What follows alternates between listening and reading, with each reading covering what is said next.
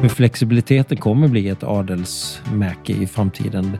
Och de företag som kan erbjuda sina hyresgäster det på ett eller annat sätt kommer att ha större förutsättningar om man inte har den grunden att stå på. Hej och välkomna till Carousels podcast. Mitt namn är Emre Alkirwi och jag kommer att guida er genom intervjuer med branschledande profiler från näringslivet. Vilka trender agerar de på och hur utvecklas våra städer? Det blir även en hel del entreprenörskap och framtidsspaningar. Det här avsnittet träffar vi Mats Hederos. Som mångårig VD på AMF Fastigheter har han tagit initiativ till flera av Stockholms mest omtalade stadsutvecklingsprojekt, såsom Urban Escape, modområdet och den kommande satsningen Space vid Sergels torg. Förutom stadsutveckling, hur man kommer att jobba på kontor i framtiden och hur handeln kommer att se ut pratar vi även e-sport, musik och annan inspiration som han fått från resor runt om i världen. Hur bygger man en attraktiv stad där folk vill jobba och bo? Och vad kommer att vara mest avgörande de närmaste åren? Det här avsnittet är sponsrat av Office Matcher, Sveriges enda tjänst där ni hittar ert nya kontor samtidigt som alla på företaget får ett medlemskap som ger tillgång till de bästa coworkingställena. Den här nya tjänsten från Carousel matchar ditt företag med de bäst lämpade kontoren på marknaden från de flesta fastighetsägarna. För dig som hyresgäst är det kostnadsfritt. Du får dessutom tillgång till 25 stycken coworkingställen. Det enda ni behöver göra är att gå in på officematcher.se och klicka i vad ni har för kriterier för det nya kontoret. Inom 24 timmar kommer ni få skräddarsydda förslag. Så gå in på officematcher.se och testa. Hej Mats och välkommen! Hej hej! Um, vi börjar direkt med lite övergripande om AMF. Har någon slags elevator pitch? Det har jag inte egentligen, eh, men jag kan försöka mig på det. Det vi har jobbat med ända sedan vi blev ett bolag för 11 år sedan nu, det är att vi har en, en vision som alla faktiskt kan i bolaget. Alltså vi gör eh, stadsrum eller platser, vilket nu man vill, där människor vill vara. Det här är, det kan ju låta lite banalt, men det är precis det vi tror är en bra kombination av att skapa något som är bra för samhället. De som bor i till exempel Stockholm, där vi är verksamma. Och eh, det är även bra för våra värden på våra fastigheter. Vill man vara på en plats, ja då är man beredd som olika aktörer att betala hyra för det också. Förändra B-läge till A-läge. Det är det vi har specialiserat oss på. Mm. För eh, ni, ni har ju ett värde på 73 miljarder ja. på ert bestånd och mycket kontor, handel, hotell och även eh, geografiskt sett så har ni väldigt attraktiva fastigheter. Ja. AMFs uppdrag, ni har ju fyra miljoner pensionssparare, nästan halva Sveriges befolkning mm. och ni säger att ni levererar stabil avkastning. Eh, vad innebär det? Det innebär att vi, vi måste kunna leverera och vara ett alternativ för vår kapitalförvaltning. Vi är ju en del i en kapitalförvaltning och det där är ganska viktigt. Vi är inte ett fastighetsbolag som konkurrerar med andra fastighetsbolag i första hand, utan vi är då ett komplement ska jag säga, till andra tillgångslag inom AMF som då förvaltar 800 miljarder. Och eh, då är ju vi en, en mindre del av det. Och vi är då en, en del som kanske kan ge en stabilare avkastning än vad till exempel aktier ger över tid. Aktier har sina starka perioder och sina svaga perioder. Och eh, vi är då ett komplement som då kanske över tiden har något lägre avkastning än aktier men ändå en hög avkastning i förhållande till eh, räntebärande papper som då är det tredje tillgångslaget normalt sett i en kapitalförvaltning. Mm. Och det här har ju varit det här skälet till att, att det är så roligt att jobba i en kapitalförvaltning. Det är att väldigt mycket av det som styr fastighetsmarknaden är kapitalflöde. Och jag tror att vi som är branschmänniskor underskattar just kapitalflöde. Försvinner intresset att investera i fastigheter på grund av att något annat är mer attraktivt, då har vi problem i fastighetsbranschen. Nu har vi haft det precis tvärtom, att flödet av pengar har gått mot fastigheter. Och vi har haft gyllene tider under i alla fall den senaste, ja sen Lehman-kraschen kan man säga, så har pengarna bara kommit in i vår marknad. Och det har varit väldigt bra för våra värde. Har det kunnat vara lite utmanande också att kunna förvalta inflödet? Jag skulle väl säga att jag tror att många som sitter med fond, fonder och har, har väldigt mycket investeringsvilja kan ha problem att hitta bra investeringsobjekt. Och eh, det här är ju någonting som vi ser idag. Idag har inte vi, köper inte vi lika mycket fastigheter som vi gjorde för tio år sedan och jag tror att då var det lättare att hitta bra investeringsobjekt och då hittade vi många av de här vi brukar kalla dem för fulhusen i Stockholms innerstad. Sådana hus som låg kanske i, i Klarakvarteren och var byggda på 70-talen och inte såg så speciellt snygga ut arkitektoniskt sett. Men hade fantastiska logistikanläggningar, bottenvåningar. Eh, man hade en otrolig flexibilitet att de, i och med att de var byggda på pelardäck och liknande. Och det är de vi köpte. För det var väldigt få ville köpa dem på den tiden. För de var ju betraktade som fulhus. Mm. Och eh, nu är de ju mycket mer i ropet i och med att det går för täta och så. Så att vi hade väl lite tur att vi var ute för tio år sedan och inte nu. Vi kommer komma in på lite mer kring era projekt och uh, Urban Escape, uh, gallerien och uh, Space som, som är ert nya här. Lite mer, lite fakta om dig personligen Mats. Var bor du? Jag bor söder om stan i Enskede och där har jag bott sedan 1984. Så jag är ganska långsiktig i mina fastighetsinvesteringar om man säger så, även privat. Härligt. Familj? Familj? Jag har fru och tre barn som nu är vuxna och tre barnbarn. Vad läser du? Jag läser, man kan, jag kan säga, jag försöker läsa två olika typer av böcker. Jag, jag läser engelska böcker för att försöka förkovra mig i det engelska språket fortlöpande. Alltid ha det lite i huvudet sådär. Och då är det ofta lite lättare böcker, lite deckare och sådana saker. Och sen läser jag mycket historisk litteratur, för jag är jätteintresserad av historia.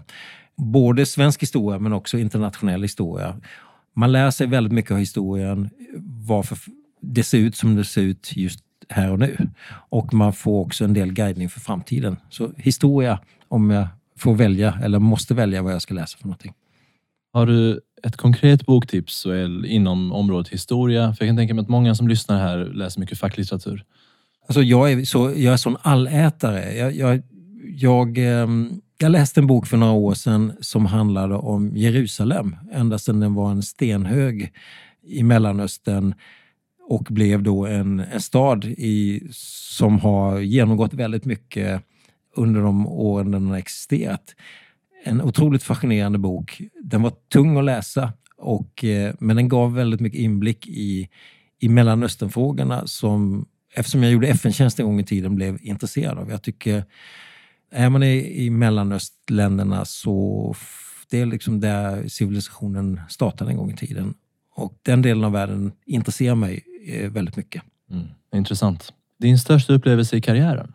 Det är svårt att säga. Det har, det har väl varit att man har fått vara verksam i någonting som har varit relevant. Och under 90-talet när jag delvis hade varit med och orsakat eh, fastighetskrisen i och med att jag jobbade med utlåning fick jobba med att försöka rädda så många bolag som möjligt under ja, stor del av 90-talet. Då, då var hela den företeelsen att man gjorde någonting som var bra för samhället var väldigt tillfredsställande. Vi räddade nog åtta noterade bolag som annars hade gått i konkurs. Det var Fabege och det var Klövern och allt vad det hette på den tiden. En del har fortfarande sina namn kvar.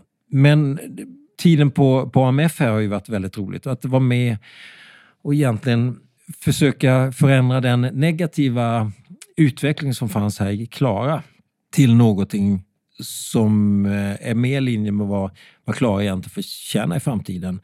Och det har ju blivit en mer, det kom ju mer av en slump. Vi, det var, vi fick en massa vakanser i de husen vi ägde, till exempel i Brunkebergstorg. Och helt plötsligt var vi tvungna att göra någonting som vände utvecklingen. Och det var där vår vision om att, att eh, göra platser där människor vill vara egentligen tog sin, tog sin början. Och det har känts otroligt tillfredsställande. Så att, jag skulle inte säga någon enstaka händelse utan det är mer att man har varit med i ett skeende som både har varit ekonomiskt bra, för det, annars skulle vi inte få fortsätta som bolag, eller jag som VD i alla fall, och samtidigt göra någonting som är bra för fler än, än de som har sina pengar stoppade hos oss. Mm. 15 år har du varit på AMF. Mm. Kan du nämna tre saker som du tar med dig? Det är just att man får så mycket, mycket om man går in i samtal utan att ha en förutfattad mening det kanske låter banalt att säga det och det, det, tycker kanske de flesta att det är självklart att går jag in i ett samtal så, så är jag ju där för att lyssna. Men om ni rannsakar er själva så är det väldigt, väldigt svårt. Man har ofta en förutfattad mening vad samtalet ska, vad det ska gå åt för riktning. Men när vi till exempel började med Brunkebergstorg, då hade vi inte en aning. Så då var vi faktiskt tvungna under väldigt lång tid att gå in med väldigt förutsättningslösa öron och lyssna på vad vi behövde utveckla för att det skulle bli någonting av det. Och det där har vi fortsatt att jobba med. Så att ni kan ju testa själva. Gå in i ett möte, försök lyssna på vad personen ni, eller personerna som ni har i rummet har att säga utan att ni lägger en förutfattad mening på vad som, vad som kommer att komma därifrån. Ni lär er jättemycket. Det är det första. Lyssna. Lyssna utan förutfattade meningar. Superbanalt men jättesvårt. Och då kommer jag till den andra delen som handlar om samarbete. Nästan alla våra projekt har byggt på samarbeten med andra. Inte minst Epicenter som ett exempel när vi jobbade med Bunkerbergs torg så var ju samarbetet med Petter Stordalen väldigt, väldigt viktigt. Eh, vi hade aldrig klarat det utan att både Epicenter och Petter Stordalen och eh, Choice-koncernen hade stått bakom oss och jobbat tillsammans med oss. Och nu Space till exempel. Jag kan inte mycket om musik och musikbranschens eh, eller e-sportsbranschens inre liv och då måste man ta med sådana samarbetspartner som verkligen gör det. Och det tredje, om jag ska ha den tredje, det är ju att eh, det är fantastiskt att du har jobbat med så roliga och kompetenta människor under så lång tid. Det är det jag kommer kanske sakna mest nu när jag går i pension vid, om ja, ungefär två månader. Mm. Det är lite smärtsamt att tänka så. Det låter härligt också. Ja, det gör det. På tal om människor, eh, vem är den intressantaste du har mött? Om du vågar ge något namn. ja, jag fick ju frågan i förhand så att, och det här var en jättesvår fråga. Och så tänkte jag, vem är den intressantaste människan jag mött? Och då, då, då tänker jag så här, eftersom jag träffade min fru 1978 och det är rätt många år sedan och vi fortfarande lever ihop. Så någonstans måste ju hon ha varit intressant, annars så hade jag inte träffat henne till att börja med. Och det är få människor som jag haft så mycket med att göra som min fru i, eh, vad blir det nu, 43 år. Så hon måste ju finnas med på en sån lista i alla fall. Även om man på daglig basis kanske inte tänker så. Men måste jag välja någon så skulle det nog vara det. Fantastiskt svar. Vad heter din fru? Ann-Helén. Fint. Den främsta utmaningen du har gått igenom? Det är ju att ha idéer som kanske inte delas av kollegor i branschen, inte ens sin egen personal. Och eh, när man själv är så övertygad om en idé och man möter det här motståndet som jag själv vet att om någon kommer med någon konstig idé till mig så kommer jag också att ha det här motståndet. Så att människor som har nydanande tankar möts alltid av ett motstånd. Och eh, det är väldigt smärtsamt när man är så övertygad själv och inte får den responsen som man kanske hoppas man skulle få. Det där har jag, har jag liksom efterhand förstått, för jag är likadan själv. Som jag sa, när man kanske får idéer som kommer från sidan, när någon annan är lika övertygad som jag är. Mm. Så att när jag inte, innan jag insåg att så var fallet så tyckte jag det var väldigt smärtsamt att inte kunna övertyga människor om det eh, förträffliga jag hade inne i huvudet. Mm. Och det där kanske efterhand lärt mig att man man måste ta fram sina idéer, sina tankar med rätt timing och när de verkligen är mogna. Och sen måste man involvera de personer man vill övertyga eller måste övertyga för att det ska bli verklighet i ett mycket tidigare skede. Så egentligen anser du idag att få med sig människorna snarare än att presentera en enligt sig själv optimal idé eh, är minst lika viktigt? Absolut. Många goda idéer behöver inte vara så otroligt geniala. Vill man få med sig mycket entusiasm runt så måste de vara lätta att förklara. Mm. Oavsett om det är för en styrelse eller för kollegor eller för samarbetspartner man måste berätta. Så att eh, jag tror att vi ibland komplicerar våra idéer alldeles för mycket och då, då är det lätt att man eh, blir eh, betraktad som någon som försöker komma på något som är lite för smart för både sig själv och för andra. Så enkla idéer. Väldigt bra tips även för entreprenörer. Ja. AMF, om vi går lite närmare in på bolaget och eh, projektet Space nämnde du. Ja. Musik, gaming, vad, vad händer Mats?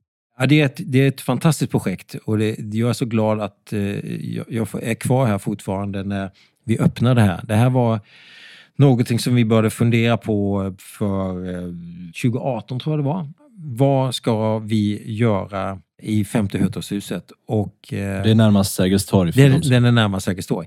Där hade det då funnits en um, Megastore som var då norra Europas största skivbutik. Och innan det så fanns det en, en rockklubb som hette Underground och eh, där många kända band har spelat. Och vi kände, jag kände framförallt eh, att det här var någonting att bygga vidare på. Så jag träffade systematiskt massa människor inom musikbranschen med start då någonstans 2018. Jag var i Austin tre gånger för att få en känsla för hur man som stad och stat, Texas, har lyckats och hur, vad tankarna var bakom för att faktiskt få, dit, få musik att bli någonting som kännetecknar Austin i det här fallet. Och det har ju gett väldigt många ringar på vattnet. Det är ju, Austin är ju USAs snabbast växande stad under väldigt lång tid och har vuxit till det dubbla från en till två miljoner invånare på 20 år. Är väl idag betraktas som Tech City nummer två efter Silicon Valley. Tesla ska ju flytta dit också med sitt huvudkontor.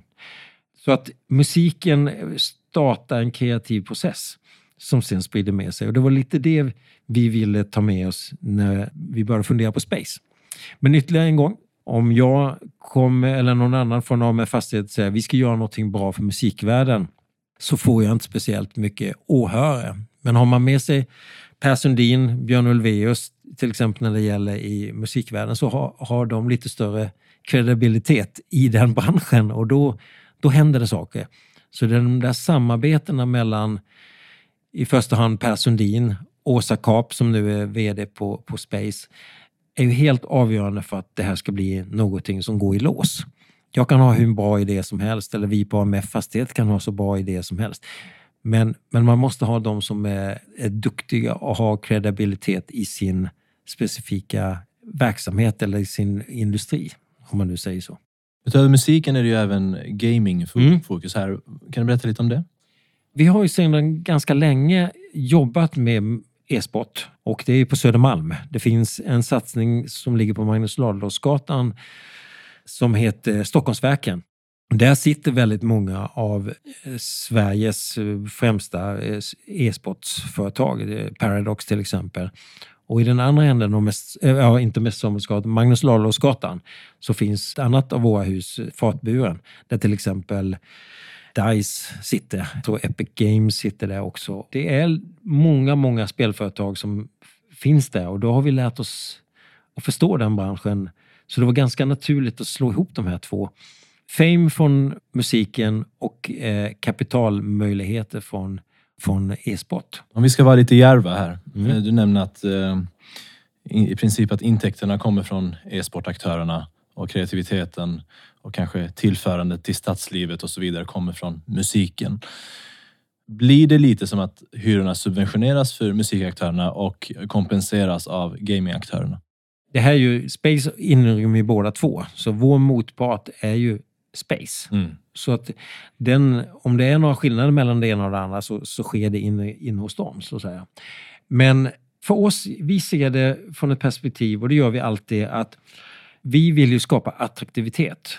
Och då finns det alltid delar som kanske inte är lika lönsamma i det lilla, eh, om man bara tar den verksamheten specifikt. Men bidrar väldigt mycket till ett, en, ett större sammanhang. Och vi har ju byggt nästan alla våra utvecklingsområden på att vi har stort antal kvadratmeter att ta hem vinsten på av en attraktivitetshöjning i området. Om vi då tar Urban Escape. Brunkebergs torg var ett torg som ingen ville hyra på. Och man behöver ju inte vara speciellt begåvad för att inse att det händer rätt mycket i balansräkningen när man helt plötsligt kan ta ut Sveriges högsta hyra där förut man inte ville hyra överhuvudtaget. Och det byggde ju på att man- vi tog dit verksamheter som skapade det här. Mm. Så att det gäller att få dit verksamheter som verkligen förändrar perceptionen av området. Och i mycket av det som händer i Stockholm så gäller det att göra Stockholm attraktivt. Så vi ser ju Sergels torg som ett otroligt strategiskt område där, där man egentligen får och sätter bilden av Stockholm har man en väldigt negativ inställning till Sergels torg så spiller det över på hela Stockholmsbilden. För oss är det ju jätteviktigt att Stockholm uppfattas som attraktivt för de som vill komma hit, bosätta sig och vara talangpoolen för bolag som då etablerar sig nära stora talangpooler. Jag ser att vi som, som fastighetsägare har ett, ett visst ansvar tillsammans med Stockholms stad att faktiskt göra Stockholm attraktivt så att människor vill bo här och att eh, företag vill etablera sig. Turister vill komma hit och så vidare. Och så vidare. Och då gäller det att, att bygga en attraktiv stad. Och Space är en del i det. Mm. Satsningen på Urban Escape och Bunkerbergstorg var en annan del i det. Det Vasakronan gör både på Malmskillnadsgatan och eh, i, i, förlängningen även i, på Sergelgatan är också sådana satsningar som gör Stockholm mer attraktiv för många andra än för oss fastighetsägare. Mm. Jag skulle säga att ni hjälps lite av att ni har en långsiktighet, att ni har möjlighet att, att ta det här på exempelvis Absolut. balansräkningar? Absolut. Ja, men utan balansräkning och utan att få de här effekterna som man får genom att förändra ett B-läge till ett A-läge, vilket måste ske över en viss tid. Det bygger ju på att man har ett långsiktigt kapital. Och här har Stockholm det ganska väl försett med eh, aktörer som då har fastigheter här i Stockholm city. Det är antingen långt pensionskapital eller väldigt långsiktigt familjekapital. Vi på Carousel tycker att fastighetsmarknaden inom framförallt kontorssegmentet har stor utvecklingspotential. Det är därför vi har tagit fram Office Matcher som med digital teknik matchar er med de bäst lämpade lokalerna hos fastighetsägare och coworkingaktörer. Utöver det har vi vårt kontorsmedlemskap som gäller på 25 stycken coworkingställen där du med en månadsavgift får tillgång till samtliga. Den här tjänsten bjuder vi på i sex månader om du kommer till oss via Office Matcher, det vill säga att ni hittar ert nya kontor via oss. Läs mer på hejcarousel.com med engelsk stavning. Urban Escape har du redan äh, gått in på här, äh, delvis. Hur, vad är nästa steg för ett sådant område? Det är väl inte helt klart? Det är lite kvar att göra? Eller? Ja, men det, det, det är klart rent byggmässigt. Perceptionsmässigt eh, så gick det ju från, som jag sa, ett område där ingen ville sitta, framförallt med entré mot Brunkebergstorg, till att nu har vi företag i yppersta eh, så säga, världseliten när det gäller eh, företag som man skulle vilja ha i sitt kvarter för att bygga den, eh, den perception som man vill bygga. Men det finns ju fortfarande en hel del att göra på till exempel Brunkebergstorg. Vi är ju inte liksom helt nöjda med aktiveringen. Det går att göra mycket mer. Du nämnde lite hur ni jobbar med eh, kombinationen av olika verksamheter. Hur hittar ni rätt hyresgäster eller aktörer? Hur jobbar ni strategiskt med uthyrning? Det är just det här som, eh, om man lyssnar så får man svaren. så lätt är det. Och mycket utgår ifrån vad företag egentligen vill att man ska utveckla. Jag tror att inför Urban Escape träffade jag säkert 150 företagsledare. Och då frågade jag inte vad de ville ha för lokaler, utan jag ville ville veta vad, vad som var deras problem. Och då var det ju talangbrist, framförallt digital talang. Och eh, det finns ju fortfarande den problematiken idag. Och så pratade vi väldigt mycket med, då var det, nu finns det ju äldre digitala talanger också, men då var det väldigt mycket i den yngre generationen som den digitala kompetensen fanns. Och de hade ju en helt annat förhållningssätt till hur man valde arbetsgivare, var man ville sitta för någonstans. Det var inte ett hörnkontor med direktaccess till sin garageplats som gällde utan det var något helt annat. Och det var ju egentligen grunden till att vi började med Urban Escape. Och sen kommer företagen dit. För att, ehm, så det har inte varit så mycket att vi har behövt jaga efteråt utan skapar man rätt förutsättningar så kommer, så kommer företagen dit. Då kommer samarbetspartnerna dit. Och det byggde på i början på att vi, vi vågade lyssna. En stor del av det området och, och eh, ert totala innehav eh, är ju kontor. Ja. 71 procent av totalarean. Hur ser du på framtidens kontorsbehov? Och om vi börjar med, hur ofta tror du att man kommer gå till kontoret? Eh, jag tror att man kommer gå till kontoret. Eh, om jag skulle jobbat kvar, så så här, då, då tror jag kanske någon dag jobbar jag från en annan plats. Och så här har det varit ganska länge. Det som är, är, lite konstigt är ju att den här transformationen att man inte är på kontoret alla dagar, alla timmar på dygnet, den har ju pågått under ganska lång tid. Men det känns som väldigt många tycker att det här är en nyhet. Det har givetvis blivit en, en ganska kraftig vad ska jag säga, förskjutning av att jobba på annan plats. Men vi gjorde ju mätningar för länge sedan och andra företag har också gjort det. Man, man sitter normalt sett, i vårt fall i alla fall, runt 20 procent av sin tid på sin arbetsplats. Sen är man någon annanstans.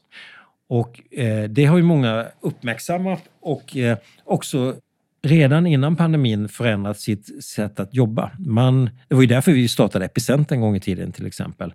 Man ville ha en flexiblare arbetsplats. Och det var ju signaler som var väldigt tydliga redan 14, 13, 14 när vi började titta på om man skapar Epicenter. Så, så det är ju inte så stora nyheter. Men det är fler bolag som har anammat det här. Men i Stockholms innerstad skulle jag säga att det är väldigt många som redan innan pandemin gick den här riktningen.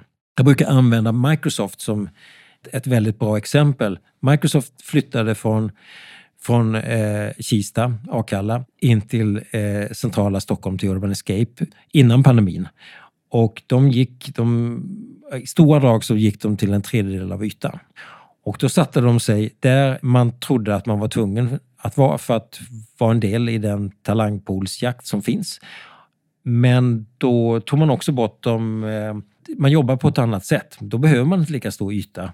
Och man satte sig då också in till WeWork som eh, ger den här flexibiliteten. Och jag tror att just att ha sitt egna kontor, ha en kombination med att kunna öka och minska beroende på projekttillgång eller vad man nu... Ibland behöver man ha lite fler, fler människor, kanske på konsultbasis, för att man får ett stort projekt. Då måste man kunna inrymma dem och då kanske man gör det i det intilliggande coworking-stället. Och det här är något som jag tror accelererar under pandemin. Man har lärt sig att använda de digitala hjälpmedlen på ett annat sätt. Men trenden och framförallt i Stockholms innerstad, arbetssättet fanns redan innan pandemin. Just det. Hur flexibilitetstrenden påverkar säkert diskussionerna ni har med hyresgäster. Hur ser det ut där vad gäller avtalslängder? Hur löser ni det när man ändå ska investera i lokalerna till exempel? Nej, men jag tror att de flesta bolag vill faktiskt ha om det är lite storlek på, vill ha ett fast, en fast plats. Under, under de senaste decenniet i alla fall så har det varit kontorsbrist i Stockholm. Så att det har varit väldigt svårt att få tag i en kontorsplats. Och de, man har väl fått tag i en kontorsplats så vill man nog gärna ha det som en fast punkt i tillvaron. Men sen att man antingen har ett satellitkontor eller ett antal satellitkontor som nu diskuteras. Eh, eller att man då har en flexibilitet genom att sitta nära ett, ett coworking-aktör som då ger den här flexibiliteten. Vårt största problem de senaste åren har ju varit att vi har varit tvungna att säga nej till hyresgäster på grund av att vi inte haft några ytor att eh, hyra ut. Och, och, det är inte bra det heller. Och det är inte bra för Stockholm som stad. För då kanske man hellre etablerar sig på någon annan plats, någon annan stad där då Sverige och Stockholm tas bort från listan. Just det. Du nämner WeWork och Epicenter som ni har varit med och etablerat. Samtidigt ser vi Vasakronan och huvudstaden, era konkurrenter, eh, göra egna coworking-satsningar. Är det rätt väg att, att gå eller är de, begränsar de sig, sig själva? Hur ser ni på det? Det, där, vi, det är precis så. Jag har fått frågan förut. Eh, och mitt svar är ju att ja, om tio år vet vi vem som hade rätt. Jag tror att det finns väldigt Vasakronan med flera är ju, är ju jätteskickliga eh, fastighetsägare och har säkert väldigt goda grunder varför man har gjort sin lösning. Vi hade väldigt goda grunder varför vi gjorde Epicenter till exempel. Ja, vem som har rätt, det, det ser vi om ett antal år. Jag tror att det finns, som det ser ut nu, så tror jag det finns möjligheter för att bli framgångsrik oavsett om man gör det via någon annan, som vi gjorde med, med Epicenter till exempel, eller om man gör det i egen regi. För flexibiliteten kommer bli ett adelsmärke i framtiden. Och de företag som kan erbjuda sina hyresgäster det på ett eller annat sätt kommer att eh, ha större förutsättningar om man inte har den grunden att stå på. Jag skulle vilja, kom tillbaka om tio år så, så vet vi nog vem som hade mest rätt. Men jag tror inte att man kan säga att en, en väg är rätt och den andra är fel. Jag tror att båda, båda kan ha goda förutsättningar. Mm. Om vi går in på handelsfastigheter. Det är ju 14 procent av ert bestånd, eh, även om det är väldigt eh, omtalat. Ni har ju välkända platser. Hur ser du på framtidens handel? Om vi börjar med fysiskt kontra nätet eller omnichannel om man så vill kalla det. Mm. Ja, det här är ju en det är ju lite intressant. Eh, när vi gjorde Moodgallerian för, så vi började planera 2008. Då hade vi arbetsnamnet var Shopping Beyond Shopping var det det. Och det, lyssnade man då så fanns det väldigt mycket som, som tydde på att handeln kom att minska i betydelse i, i innerstäder. Och eh, det var därför vi satsade på restauranger eh, istället för kedjeföretag eh, i de här kritiska hörnlägena som normalt sett hyrs ut till ja, de större kedjorna. Den utveckling som vi trodde vi såg då 2008-2009 den kom ju inte förrän för några år sedan. När, när, när det blev väldigt uppenbart att väldigt mycket mer handel gick via eh, de digitala systemen. Så att även där har ju utvecklingen kommit redan och kommit igång ordentligt innan pandemin. Men den har ju accelererat nu och jag tror att staden kommer se väldigt annorlunda ut om tio år än vad den gjorde för bara fem år sedan. Mm. För där, om vi tittar på branscher som, som kanske fungerar väl eller mindre väl eh, idag kontra för bara några år sedan. Mm. Eh, vad ser ni för trender där? Eh, staden kommer få andra aktörer än bara... Det var, det var ju, cityhandeln har ju varit dominerad av eh, mode, beklädnad och skor. Medan då kanske annan handel har varit förpassad till andra ställen. Nu ser vi ju till exempel att eh, klokt och väl genomtänkt eh, IKEA sätter sitt varuhus i, i gallerian till exempel. Det gör de inte av en slump utan de tror ju på cityhandeln. Men det kanske inte var det som man kanske såg framför sig för fem år sedan. Så handeln har ju genomgått transformationer förr i tiden och handeln kommer att förändras, det är helt klart. Det kommer att bli färre butiker. Men om man går 50-60 år tillbaka i tiden, då hade vi Domusvaruhus i var och varannan stad. Och eh, de förändrades ju. Idag har vi inte Domusvaruhus på så många ställen. Men staden förblev ju ändå staden och eh, jag tror Stockholm har väldigt goda förutsättningar att bli mer attraktiv i framtiden när innehållet i bottenvåningen kommer bli mer varierat. Under ganska lång tid så har ju städer köpcentrum utanför städernas kärnor eller om man nu går till internationella städer, de har ju sett nästan likadana ut. Har man blivit nedsläppt någonstans så har det varit ungefär samma butiksmix var man än kommit. Vilket gör det ganska ointressant egentligen och ha, då kan man lika gärna handla, dessutom kan man lika gärna handla på nätet.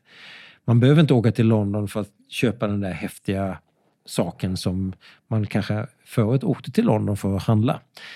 Så att jag tror att staden kommer ha kanske en liten bättre framtid än den ganska generella stad som det har blivit med vissa kedjeföretag som har suttit bredvid varandra, likt andra städer. Så får vi ett annat inslag med kultur, service och ganska eh, unika upplevelser så tror jag att det kommer att berika staden. Så jag ser ganska positiv ut. Men det kommer vara en, en transformationsperiod som kommer vara ganska smärtsam både för handlare och för oss fastighetsägare. Och den har ju pågått ett tag. Men när vi kommer ur den här transitionen som är helt nödvändig och som har fått ganska bra fart nu under pandemin så tror jag att staden kan bli mer intressant. Mm. Vad skönt. Du besvarar min nästa fråga om vad vi behöver fokusera på för att få levande och trevliga städer. Ja, det är bottenvåningar. Ja. Mats, har du några slutgiltiga ord som du vill att vi rundar av med? Nej, men det är en intressant bransch vi jobbar i. Det är liksom bara att konstatera det och det finns väldigt, väldigt mycket eh, positivt att se fram emot. Eh, och eh, jag tycker, när jag fått frågan så här, hur, är, det inte, är det inte jobbigt nu när, när pandemin verkligen har, har liksom fokuserat så mycket på på fastigheter och städer och stadsutveckling och en massa sådana saker. Ganska problematiserande i många fall. Efter 40 år i branschen så kan jag säga att äntligen så är fler än de som är nördar intresserade av sådana frågor som berör det jag har varit intresserad av under lång tid. Idag diskuteras stadsutveckling, hur man ska jobba på kontor, hur handeln ser ut i framtiden. Det diskuteras i ja, i olika sammanhang som man kanske inte förut hade någon intresse av frågan. Och det tycker jag är jättepositivt. Så helt plötsligt så är fastighetsfrågor i fokus på ett helt annat sätt. Och det kan ju kännas lite konstigt att gå i pension just då. Men så är det. Det känns som att du inte kommer lägga av helt. Det kommer jag inte göra. Nej. Tack så mycket Mats. Tack ska du. Trivs ni bra på ert nuvarande kontor men söker lite flexibilitet? Till exempel att man inte vill åka in till stan varje dag eller vill byta miljö ibland. Eller är du kanske frilansare och vill jobba från professionella ställen bland andra trevliga människor? Prova då på vårt kontorsmedlemskap med tillgång till 25 olika coworking-ställen. Gå in på hejkarusell.com med engelsk stavning.